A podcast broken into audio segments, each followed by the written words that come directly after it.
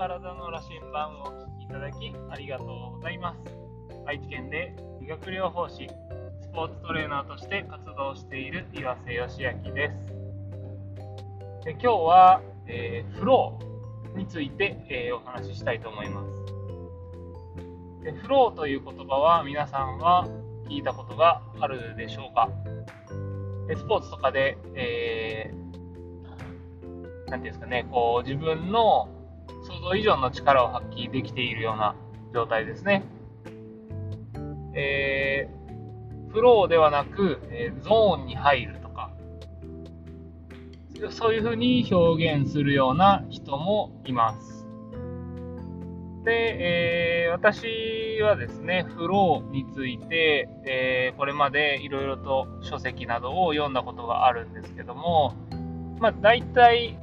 こう、これまで私が読んでいた、えー、把握していたフローについての、え条件とかだと、まあ、緊張状態をよく、あのグラフ、曲線にして書かれていることが多かったと思うんですね。緊張しすぎていると、え、うまく力が発揮できなかったり、逆に緊張が、緊張しなさすぎているような状態ですね。というのも、えー、うまく力が発揮できないので、えー、程よい緊張で、え挑めるような状態が、えフローの状態というふうに、え読んだことが、えあるんですけども、今日ですね、えー、新しく読んだ内容で、フローは、えー、挑戦的な集中というような表現をしているものがありました。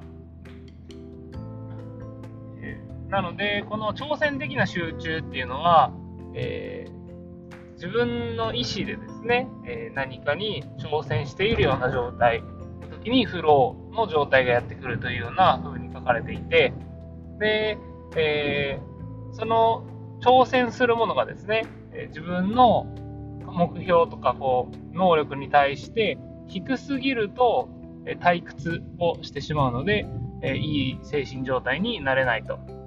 で逆にですね、その、えー、挑戦するものがですね、えー、高すぎると、理想が高すぎると、逆に自分にできるのかなというような不安が強くなって、えー、うまく力が発揮できないと。なので、この不安と退屈のちょうどいいバランスにある目標、課題に対して、えー、挑戦をしているような状態の時に、フローの状態がやってくるというふうに表現されていました。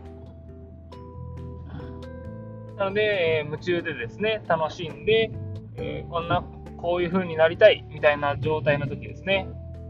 が、えー、いい精神状態で、えスポーツにおいてもそうですし、仕事においてもそうですし、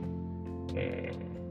何かとこう自分の力を最大限に発揮できる、もしくは自分の力以上のものをですね、最大限に発揮できるような状態になるようです。で逆にですね、えー、集中状態といっても、え受動的集中っていうものもあって、例えば、スマホとか、えテレビとかですね、に夢中になっている時っていうのは、えー、確かに集中をしているんですけども、それは、えー、外部からの情報によって集中させられたような状態になるので、えー、受動的であるというふうに表現されています。確かに時間や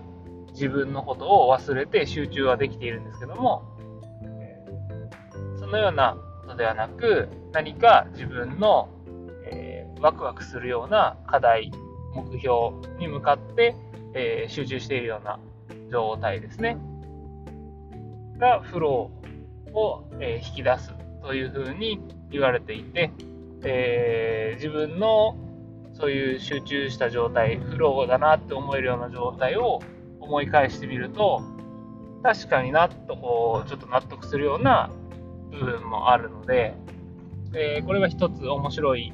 えー、意見じゃないかなと感じています。皆さんは自分自身がフローに入ったというような経験はありますか？もしあったときは、えその時の精神状態ですね、がどんな状態だったかっていうのも一度、え、振り返ってみると面白いかもしれません。もし、えー、集中、緊張だけでなく、そういう、えー、不安や退屈といった、え自分自身のこう課題、目標に対してもこうフローに影響しているとしたら、えかなり